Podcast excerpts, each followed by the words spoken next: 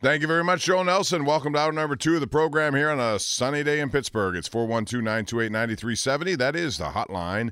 It's also the text line. Edgar Snyder and Associates reminds you to text responsibly. Also, Twitter brought to you by South Hills Chrysler Dodge Jeep Ram in Peters Township, or visit them online at south hills jeep dot com. And a big thank you to our show sponsors, P N C Bank. Make today the day at P N C Bank. Check out their virtual wallet. It is a difference maker. And I forgot to put my phone on silent. Did you just hear that ringtone? It's good that I changed it, because it was a ringtone that you wouldn't have liked, Joe, before that. uh, also, want to thank Number one Cochran. Shop twenty-four seven with Expressway at cochran dot com. A lot to get into. Uh, I want to read some of the tweets we've gotten. Kevin Humble on Twitter at Katie Pomp hits me up and says, Bob, if Sean Payton can turn Wilson around at thirty-three million dollars a year, the loss of draft picks would be okay. Yeah, maybe so. Uh, but they have a lot of things on that team that need to change. Uh, and they don't have many draft picks with which to do it. I suppose you can sign some players. I suppose you can go that direction. But I think Sean Payton has a big challenge on his hand. With regard to the Penguins, Balboa, the Italian stallion, hits me up on Twitter. Says, does Hextall even know what's going on? Carter can't play anymore. He needs to bring Ty Smith up and another forward or two, let them play, trade Bluger, trade Ruger, get, uh, Rutta, get some cap space. Well, they they made a they made a deal with all these guys that cost them a lot of money. Carter, looking back, was not a good signing. Kapanen was not a good signing. Right there, you save yourself about five million dollars that you could do some stuff with. They brought in Rutta. They got Jeff Petry at a high contract based on a trade with Matheson there. Um, you know, you're stuck right where you're stuck right now. And again, the, the problem does not lie with the with the three superstars who've been here for all these years. They're playing well enough. It's the, you know, complementary staff right now, the third and fourth line, guys not producing. Uh, defensively, you know, I, I really like Brian Dumoulin a lot, but he's not the same player he was a couple of years ago.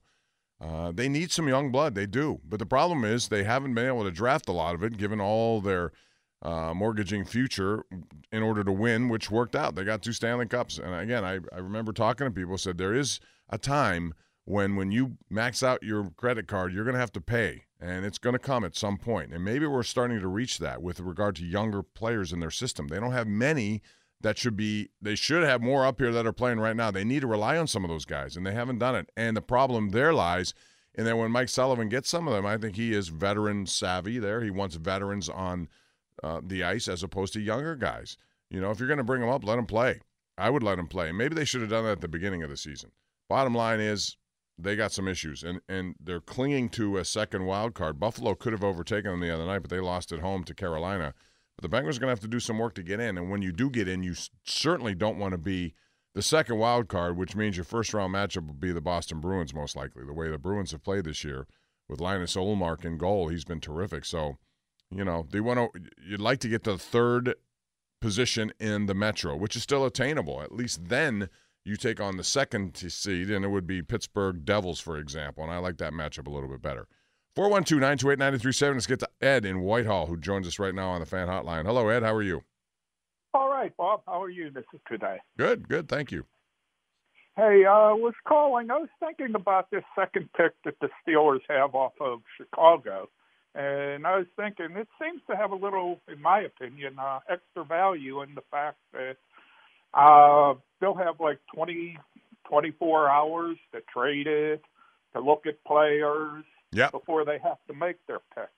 I uh, wanted to see if you thought that that would be something that would be good for them as far as being able to trade it away. They would have twenty hours to trade it away. Um to look at a player that they really were interested in, they would have a lot more time than the normal time in between rounds. Just wanted to see what you thought about that. And if they would trade it away, what do you think they could get for it? Well, it's almost like having a first-round pick, Ed. So, yeah, that right. time spent that you're going to get, the first round will end, and not until the next night do you get to start the second round, which means they're going to have time to take phone calls, and I would certainly listen to everything that everybody has to say. Uh, about what I'm, but it depends on what they want and what's available to them at that point. They're going to have a lot of time to search it. I think that's a great advantage, and Chicago did them a big favor by not only that's what I giving up too. a second-round pick, but the way they played uh, moved them right up the ladder. So it's a big pick no matter what they do with it. Uh, so they're going to have time, and I think that that and the seventeenth, those are the two most important picks. If you look at last year's draft, they did a pretty good job, actually. You know, they got Kenny Pickett in the first round. They got George Pickens in the second round, both uh, certainly looking bright for the future. They got um, DeMarvin Leal uh, in there, and I think he's going to be a good player moving on. Um, and they got, as an undrafted free agent, um, Jaylen Warren, who's uh, pretty much come in and taken over for guys they had there like Benny Snell and McFarland. So th- these drafts are important, and the way Steelers operate, they need to hit on these play. And th- these two picks specifically, seventeen and thirty-two, have got to be big players. If not, then you better make sure you get something in return that would make that trade make sense. So, but they they have a lot to do even in free agency here. I don't know how much they're going to spend. You got a new regime, even though it has attachments to the previous. I think Omar Khan's pretty smart. He's the guy who pulled off that Chicago trade. Andy White will set up the draft board. He knows a lot about some of these guys. He was with Philadelphia. That should be encouraging to you because he spent time with Howie Roseman and the way they did business there. His, to me, I get the feeling he likes trench games. You know, he wants to get offensive and defensive linemen, and I'd like that too because Philadelphia is a perfect example of what you can do if you have good teams in the trenches. You on that? All right, Ed, thank you. Appreciate it. You have a good day at four one two, nine two eight, nine three seven zero. So I wanted to talk a little bit about Pitt because I haven't done that yet, and I and I kept saying I'll do it. I want to do it. Pitt Panther basketball uh, is red hot right now. The fact that they're selling out, all of a sudden, gone from one thousand, two thousand at a game to where they're, you know, had a sellout their last game, and they got some big games coming up against winnable teams like Louisville, which is struggling. They just got their first A C C win the other night. So Pitt is in a position now where not only they're going to look like they're going to be a tournament team, but they may improve their their seed. Uh, whereas before it looked to me like an, you know, one of those play-in rounds potentially. Now, who knows? If they keep going, they could be, you know, a tenth, ninth, eighth seed uh, in this Big East conference or Big East A C C conference. Um, there are not that many great teams. The fact that Pitt beat North Carolina twice and they should have beaten Duke down in Cameron Indoor tells you that. It's sort of a down year for the A C C. And they're not getting the kind of love that you would normally expect with A C C basketball. Clemson is uh, a team that didn't get a lot of top ten votes, and I thought before this last loss they suffered. They were a really good team. They beat Pitt by one here in Pittsburgh. But the Panthers are doing it in ways I didn't think they'd be able to do it. That is good foul shooting. We saw the other day Jamarius Burton went to the line and hit two critical foul shots at the very end to win it. He was six for six from the line. Overall, they're a pretty good foul shooting team. And from three-point range, where they're just taking a lot of shots and making a lot of shots. They lead the A C C in three-point shots taken, and they're third in three-point shots made. You normally don't expect that. At least we didn't back in the Jamie Dixon, Ben Howland era. So this team, you know, and they've navigated the transfer portal pretty well. I like it. I like what I've seen from that, and I hope that continues because there's nothing better than having, you know, teams in the N C double A tournament. It, it brings a lot of interest to this area, um, and, and we haven't had that for so long. I think Penn State, if you watched them the other night, they took on Purdue, and Penn State's a decent team, but they ran into a buzzsaw. Uh, I have a tweet here from someone. It's let me find it. It's uh, Nathan, um, and Nathan says, do you believe in Purdue and what they're doing? I get the feeling Nathan thinks they're kind of overexposed maybe or overrated. They're number one in the country, I think with good reason. Um, they lead the N C double A in road wins. You know, they have a guy in the middle in Zach Edey who's as good as anyone. He's just big. He's seven foot four. He's a double-double machine. They compliment him, and, and Penn State knows all about Mason Gillis. He's their outside guy, and he had a career night, nine threes, I think part of twenty-nine points the other day. They have a good trigger man in, in uh, Brendan Smith. They have a kid from here, Ethan Morton, on their team. But it goes by Zach Edey. If you, if you can shoot from the outside, and they've shown they can, all of a sudden Zach Edey in the middle is a real problem because you can't double-team him, leaving guys like Mason Gillis open. So, yeah, I believe in Purdue. I think they're a really good basketball team. Are they capable of winning a national championship? I think that's wide open this year. Again, single elimination, all it takes is one day. And when that one day happens, if you lose, you're in big trouble because you're out. Um, but they have the makings of a team that I really believe can be a successful team in the N C double A. That's a long about way of telling you, the, yes, I believe in them. They, I think they're going to be a good team in the N C double A tournament. They should be a number one seed without a doubt. Uh, West Virginia, that's another story. They've been on, off, up and down not so sure what to think of Bob Huggins' team. Uh, there are times I really like them. T C U is a team I'd watch out for. I think Jamie Dixon has a bunch of sharpshooters on that team. That that team is, um, and they just beat West Virginia after losing to them earlier, but they went to Kansas earlier this year, and, I mean, they just dominated Kansas, winning by over twenty points in um, Lawrence, Kansas. Nobody does that, but they did it. T C U has a really good team, and I'm anxious to watch them go. four one two, nine two eight, nine three seven zero is the number. We'll take more phone calls as we go along here. Nicholas Callis is taking over now for Joel Nelson. So, Nick, welcome inside. I know you got the updates coming up. Um, do you like Pitt basketball, Nick? I do. I support the team. No, but I, do you like them going on to a run? Do you think they can make some noise? Oh, yeah. Absolutely. Yes. Yeah. I I mean, it just depends on how they shoot. Uh, if they if they end up with twenty-two wins and two of them are in the A C C tournament, I think you're looking at a, an eight or nine seed, which is good given where they started from, and they were picked fourteenth in the preseason polling. All right, we'll take a break here. Coming back with more, four one two, nine two eight, nine three seven zero. We're asking the question, would you trade draft picks for head coaches? My answer is a resounding no. They're not worth it. I won't do it. Denver did it, a first and a second to get Sean Payton, and then they give him one of the largest contracts ever. Is he worth that? And if he does get back on track with Russell Wilson, I guess it would pay for its own money, but they got a long way to go in Denver. Do you like those kinds of moves? Let me know. What should Ron Hextall do with the trade deadline? If anything, his hands are kind of tied in my view. What would you do with that? Welcome back, everyone. We roll right along here until one o'clock. Matt Cole's in at one o'clock for four hours. Join Folsey. He'd love to talk to you, so you can call him at the same number you're calling me. It's four one two, nine two eight, nine three seven zero. Right now, we're going to go out to Rob in Morgantown. Hello, Rob. How are you? Good morning. How are you? It's a it's a balmy twenty-eight degrees in Motown right now. Yeah, not too bad. As long as it's not snowing, you can handle the uh, – it's going to warm up, I'm sure, because it's going to warm up here, so you should be fine.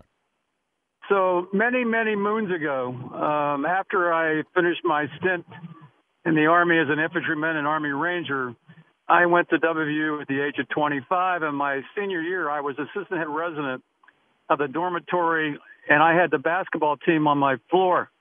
Bob Huggins was never a problem because he was number there. But um, the reason why I tell you that, um, I believe that he should get on with his life's work, and here's why. First of all, he's, remember Ray Meyer, DePaul? Sure. Head coach. Yep. He looks like Ray Meyer. He needs to – He needs to lose. He needs to slim down. But anyways, he's got a critical game tonight against Oklahoma uh, at, at Morgantown. And, you know, Joe Lenardi, I was stunned to see that he's got ten teams from the big time slotted to, to make the uh, the tournament. He's got he's got eight teams from the Big twelve. And what really surprises me is he's got W V U as one of the last four teams in, and I just don't see it. Now, I saw the thumping that Huggy did on Pitt early in December, and I was, you know, God, you know, kudos to Jeff Capel, but I didn't think that Pitt had a snowball's chance watching that game. So kudos to him. But what I wanted to talk to you about, Huggins recently told me and a few other people at a local watering hole that last year there were eighteen hundred kids that hit the transfer portal. There are still six hundred that, that didn't land anywhere. Did you know that? I knew there were a lot. I didn't know it was that that number. What's your point there? Well, the point is, is that he said N I L has adversely affected, and the transfer portals adversely affected the kids. He was telling me about a kid from up in western Pennsylvania that had a chance to get a scholarship, and he wound up having to walk on next year at Iowa. And so these kids who are basically uh, kind of left with nothing uh, because they're allocating three scholarships to N I L, I mean transfer portal people. And so that's one of the downsides, according to Huggins. Um, All right, well, again, I get back to your original point, Rob. You don't think they should be in consideration, and neither do I at this point. They still have some work right. they can do to improve their status. But when they played Pitt, I remember that game pretty vividly. Pitt was run out of the building, I thought, here. West Virginia dominated them. Uh, right. I also remember a Michigan game where Pitt got dominated, and now things have changed. So, but as far as West Virginia is concerned, I don't know why there's so much love to the Big twelve, to be honest. Um, I think there should be a little bit more handed to the A C C.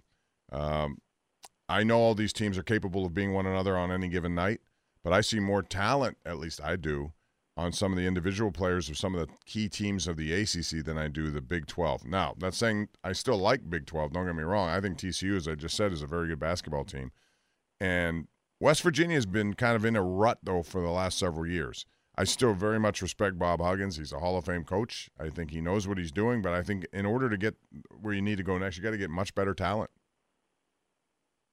Correct. And I'll leave you with this. Um, we, had, we had a basketball player that was recruited by John Beilein, uh, who, was, who was who basically Bob Huggins inherited, current head coach of the Boston Celtics, Joe Mazzulla.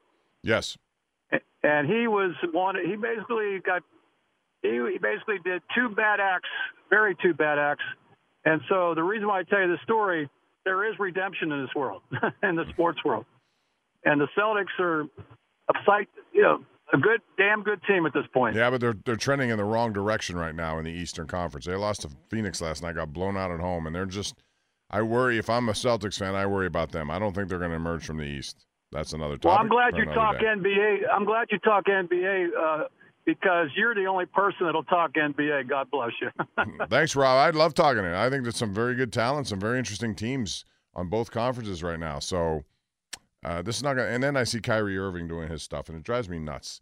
Kyrie Irving should just not be such a thorn in the side. And if you're a team that wants him right now, and I know teams want him, he's a tremendously talented guy. There's no doubt. But, man, he brings a lot of problems. And you have to factor that in, plus what it's going to cost to get him. He wants out of Brooklyn. The Lakers seem to be interested. You know, the Lakers got uh, – LeBron James is carrying them at age thirty-eight. Tremendous season. Once again, he's sixty-three points away from the all-time record. But, man, uh, you shouldn't be relying on a thirty-eight-year-old to do it. And give him kudos for being the kind of uh, uh, shot producer he's and scoring producer he's been out there in L A. But uh, I hate to see players do it. In the N B A, you see it all the time. James Harden went through this shenanigans where he's forcing his way out all the time. You got a contract, deal with it, okay? They don't want to extend you the way you want it. Wait till the end of the season before this happens. But no, they've got to go out and become a disturbance, and it's a bad thing. And then if he leaves, what happens to Kevin Durant? You know, he's one of those guys who, you know, he he wants him there, and he's not going to be there. So what does that mean for Durant? He's going to go someplace else. It's just so over-the-top drama in the N B A at times. Steve joins us right now in the car. What's up, Steve? How are you? Welcome to the program. I'm doing good.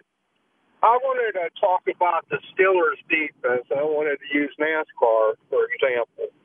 If you had NASCAR out there and you put some of the best parts in it and the most money there is into that car, and your driver kept coming in the middle of the pack every time, you get rid of the driver, except for maybe one person, that would be the Steelers. Why we keep the defensive coach, which I don't believe it's even him. I believe it's Tomlin. I mean, you got you got to have. He needs to go. Like Aaron's, he under. You know, Aaron's had numbers too, but they felt like he underperformed, so they asked him to leave. This is what's going on with Tomlin. He's underperformed with the defense, with the, some of the best parts and most money in.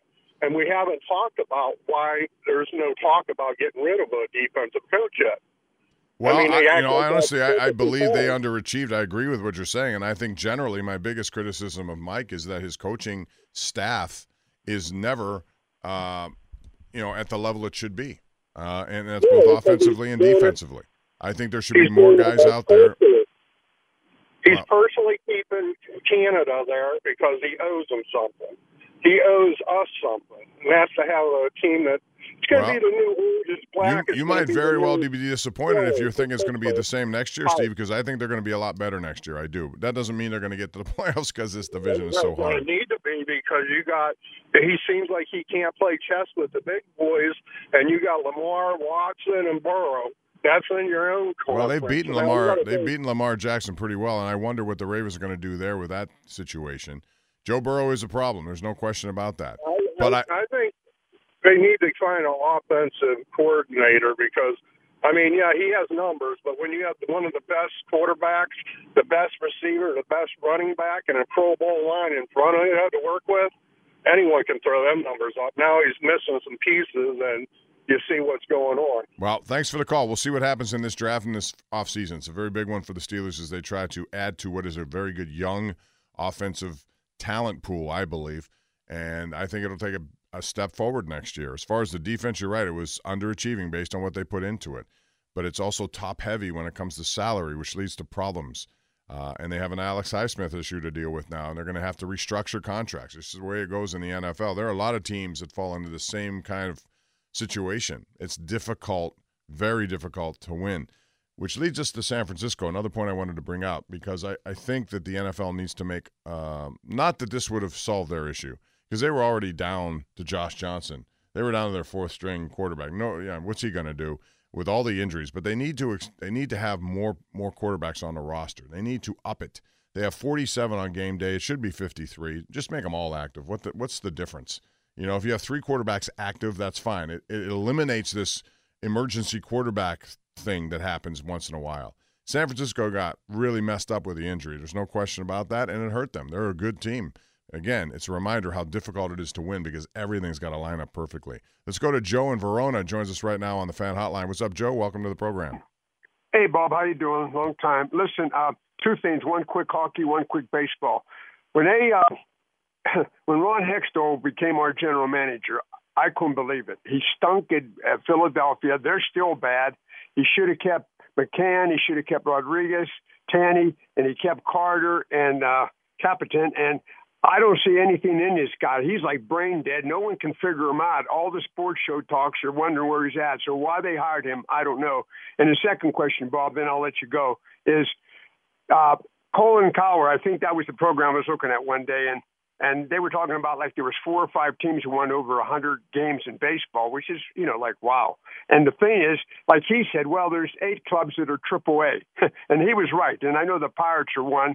And it's really sad that we have a journalist, radio host, a mayor. No one wants to fight the commissioner, sue baseball to get rid of this creep that we have for an owner, and he's and he's bloodsucking our city. And there's no businesses during the summer when there's. If you have a good team, you get businesses, and it's just uh, sad that we just seem to like lost our our desire for a baseball team here. No one fights, and Hextall, he's bad, uh, Bob. And that's all I got to say. And thanks again. All right, Joe. Well, Hextall, I think, you know, if they don't make the playoffs, which I still think they will, but if they don't, you could see some major changes going on there. Uh, teams like the Penguins absolutely need playoff revenue. If you don't get it, you're ultimately responsible for it.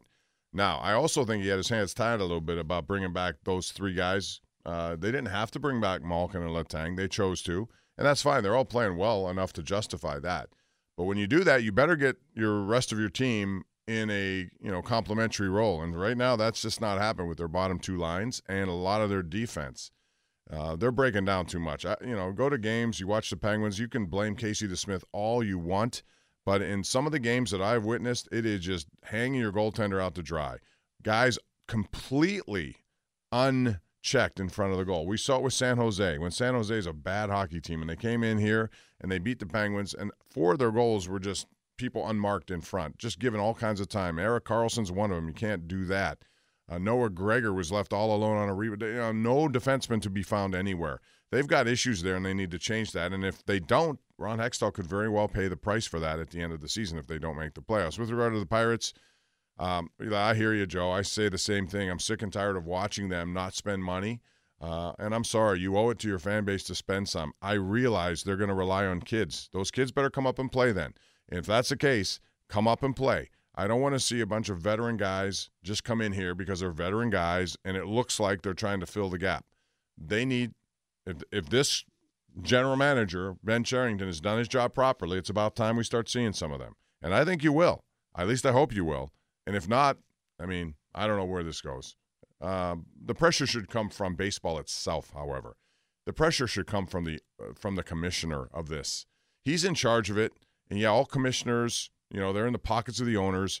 But, man, if you think about the best interest of baseball, this is not it. This is not it at all. It's a tough sport to watch to begin with, but when your team's eliminated in May most every year, that's not good. It's not good for business. And I don't care that New York and Boston and L A are always there. Go ahead, serve your big markets all you want. But you also have other members, and they should be equal members.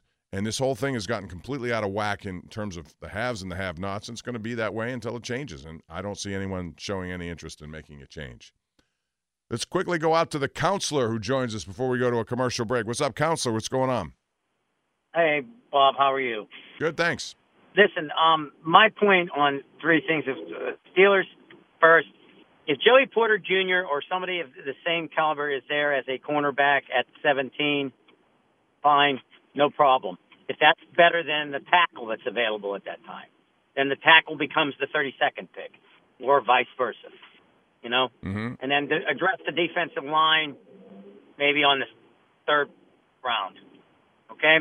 Um, regarding um, the Pirates, which you just finished talking about, uh, it'll do no good to bring up those kids if you're not going to keep the one guy, in my opinion, who's their best ball player, which is Brian Reynolds.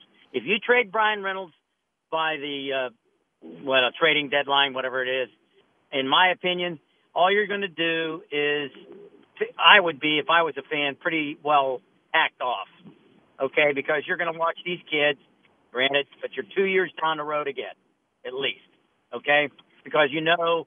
Well, um, and here's the thing to support that. With Brian, going to be gone too. With Brian Reynolds, he's twenty-seven. It's not like he's thirty-two. You still can sign him, and if you want to at some point trade him down the road, you can.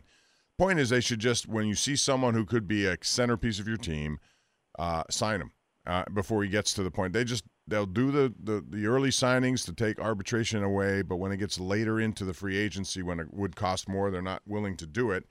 And here's a perfect example, someone who should be willing to do it. And if you do trade him, now you got a vacancy out there, and all of a sudden you better expect young. You just kick everything down the road another year or two years, wherever their expectation of year is. Counselor, I'm up against it, but thank you. I appreciate your thoughts as always. four one two, nine two eight, nine three seven zero. A big thank you to P N C Bank. Make today the day. P N C, check out Virtual Wallet. It is a game changer on your finances. And Number One Cochran. Shop twenty-four seven with Expressway at Cochran. Dot com. We have Jeff and Jeanette coming up. More calls on the way until one o'clock. This is the Bob Pompiani Show, Sports Radio, ninety-three point seven The Fan. Big thank you to P N C Bank. Make today the day. Number One Cochran.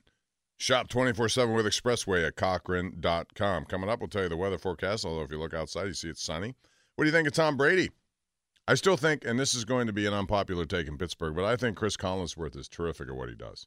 I still think he's good, and you're shaking your head, Nick. Don't tell me that you think he has something against the Steelers, because that's nonsense. That's no, what people that's not say. Why. What do you What do you say? Uh, I just remember in the Super Bowl when he had it destined the Seahawks were going to win, you know, because they had the ball, they were close to the end zone, they were about to score, and he's like, "Oh, Russell Wilson's on his way to his second Super Bowl championship," just talking, foreshadowing, and then the pick happens, and he kept. You should have thrown it to Marshawn, not worried about the Patriots doing well and being neutral. He's like, nope, you don't lose the game on a pass like that. You lose the game with your star running back. Didn't like that. Well, whatever. I mean, no matter who you are, you're going to take criticisms. Tony Romo's taking his share right now. Um, I'm just curious, Tom Brady, those of you out there, driver, what do you think Tom Brady's going to be like? thirty-seven million dollars a year. My goodness.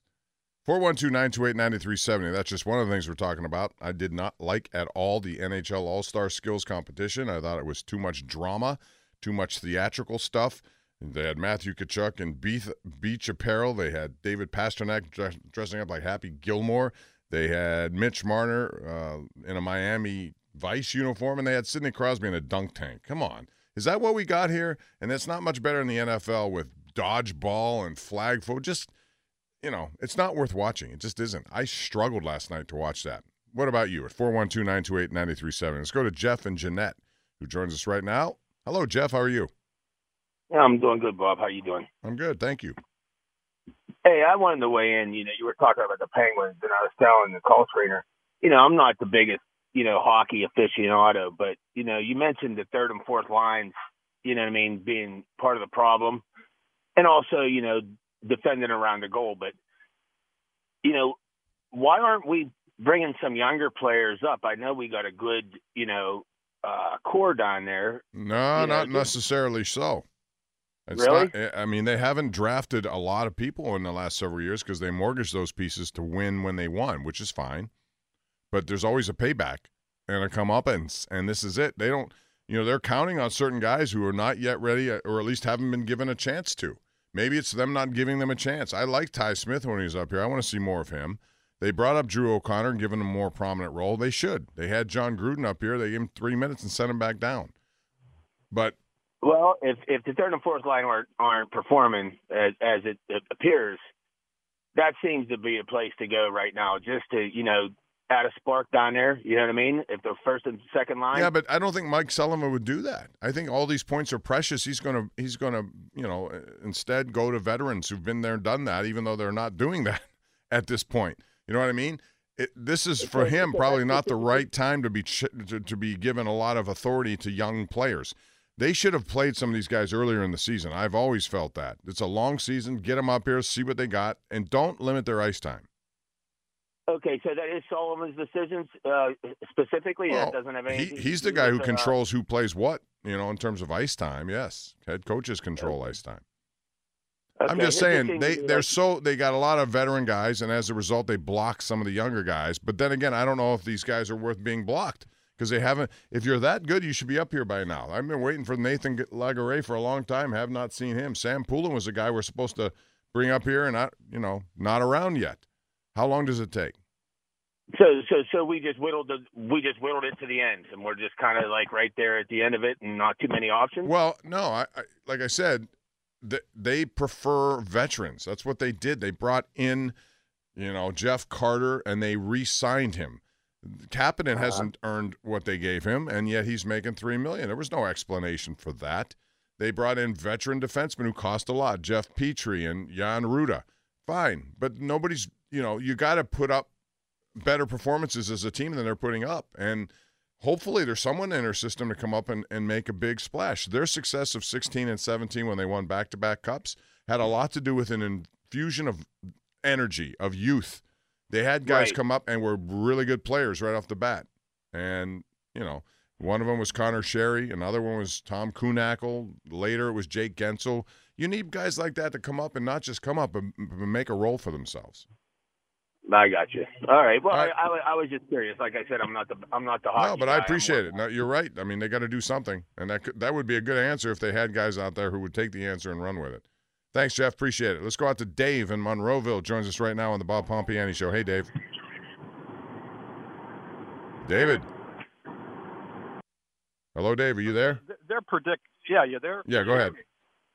Uh, the Pirates have their own predicament, and they have no one else to blame but themselves. Because when you look at baseball, you know, in the last nine years, eight different teams have won the World Series, and none of those teams were from New York.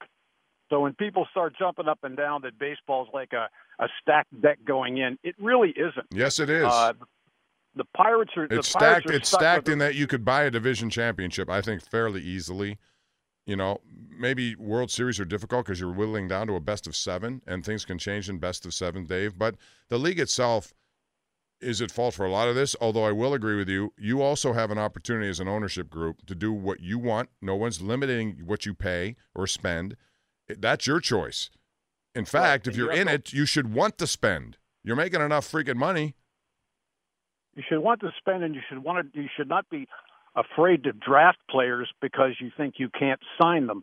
You know, when it comes down to the money thing, you know, the Dodgers spend more than anybody else, and look how long they went without winning a World Championship. But they win division after division after division. That's my point is yeah, money well, will right, buy they, you. They, they, money they are, can buy you entry into the tournament. There's no doubt about that.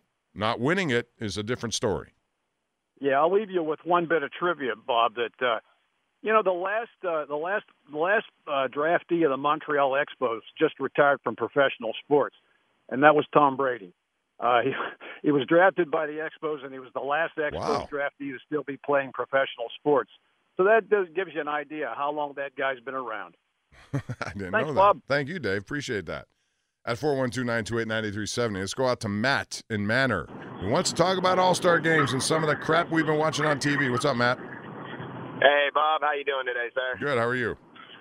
I uh, can't complain. Thank you. Can't complain. I just wanted to say I greatly appreciate the chance to talk to you. You're an icon in this city, and uh, oh, we all love you, man. Thank you, Matt. That's but, uh, very kind of you.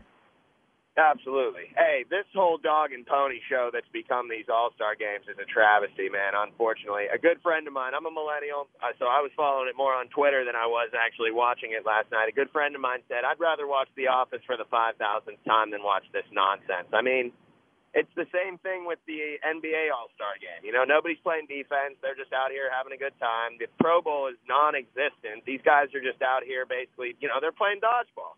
The only things of these that actually are enjoyable to watch are the small fractional things they do, like the home run derby, the dunk contest. I actually enjoyed watching the, the speed skating last night. That was kind of interesting. But other than that, I mean, you know, Matt Kachuk's out here skating around in a uh, uh, Hawaiian shirt, and it, it just doesn't even make sense. I mean, I'm like, Miami Vice, a, dunk contest, it's more about the playing golf with a – yeah. You know, and, and I get it. It, it. You know, you have to look at it from this point of view, and this is the way it is. The, these corporate sponsors love this stuff, and as leagues, you want to make, make them happy. They're spending money on you, so it's almost like a, an opportunity to go and hang with some of these guys. But what it's become is certainly nothing like the sport itself, and to be honest with you, I don't know that people want to spend time on television. A lot of these television uh, stations are not interested in this kind of stuff, but they're they're they have to take it because it's part of the deal. The league forces you to take them. So I don't know. I, I just I can't watch it anymore. I, I think if I'm going to choose one that I want, I, I I like the skills competition and the dunk contest, but I want more people who are good dunkers to dunk. In fact, many of them don't. You know. Well, that's the thing. Even like the best dunkers in the league, Ja Morant, Zion Williamson. These guys, Zach Levine, they don't even want to be involved. They're like, why am I going to risk injury to potentially get a couple more minutes of screen time when they don't really need it? Their profile is their own to decide in today's day and age. It's not like they're building a network or building any type of status because of it. Everybody knows John Morant can dunk. I mean, I don't really see even that, and I'd say that's one of the more enjoyable things, like the home run derby. Like, we all know Aaron Judge can hit the hell out of the ball. We don't need to see him do it with somebody throwing him at seventy-five miles an hour lobbing in things. Like, yeah. It just does, it's not as enjoyable, and I, I agree with what you said. It's so corporate. It's so so much more about the pageantry than the skill involved. But well, here, here's the other thing that's become too corporate is the fact that all these major things, whether it's a Super Bowl or any high event that you're going to play in sports, it's become so corporate. You price the regular fan out of it. You look at did you look at some of the prices of these Super Bowl tickets? The face value, I mean, it's insane oh, yeah. what they're what they're asking for, and they're going to go for more than that on the open market. So I think that's that's not good for business. The the one that blew me away, and I truly will never understand this. The ticket right now to go see LeBron surpass Kareem as the all-time leading scorer in the N B A is going for ninety-two thousand dollars. And I'm looking at that like that's more than half of Americans earn in a single year. How is anybody supposed to enjoy that? Well, they figure somebody's going to pay it, and they're normally right. You remember when Mike Krzyzewski had his final game at Duke, what people were paying for to go watch that? Yeah. I mean, that's even Absolutely. a coach standing there. Anyway, real quick, I'm going to end with this because you're an N B A fan, it sounds like to me. If I gave you a choice, Matt, between Ja Morant, Luka Doncic, or I'm going to throw in Nikola Jokic in there, those three, which one would you take? To start a franchise or to win a championship right now? Um, that's a good question. I'll say to win a championship. Right now, I would say Luka Doncic because I think he's probably, out of all three of those, the most skilled. I'd say Ja Morant if I was starting a franchise because he's the most captivating to watch. I mean, he might go out and drop forty-five and have two highlight reel dunks. And Jokic is probably the most solid player in the N B A right now all around. I mean, he's the only center averaging, I think, more than ten assists. Yep. So you're watching a guy like that saying, I mean, I'd love to have him on my team, but for the winnability and being the best player out of those three that you mentioned, I would probably have to choose Luka Doncic. That's a very astute call you just made there, and I, I agree with uh, when I think about Jokic, he's the most well-rounded person. He can do a lot, uh, and he's one of the best passers I've ever seen for being someone at seven feet or, or near there. So oh, I don't think anybody ever like him has been in the league before. I mean, they talk about Ralph Sampson as how great and dominant he was, and he got the same rebound numbers, but I don't think anybody's court vision, other than maybe LeBron, is like Jokic right now, yeah. where he's literally setting guys up to be better being on the on the court. And it helps to have Jamal Murray back for that team. Thanks, Matt. Appreciate the conversation. You have a good weekend. That's going to wrap it up here. Thanks to Nicholas Callis. Harry Callis, as Joe Starkey likes to call you. And a reminder, Joe Starkey will be on our Number One Cochran Sports Showdown tomorrow night, eleven thirty-five K D K A. Uh, he'll be on along with Will Graves and Jason Mackey. We have a lot to get into tomorrow night on K D K A T V, so join us for that.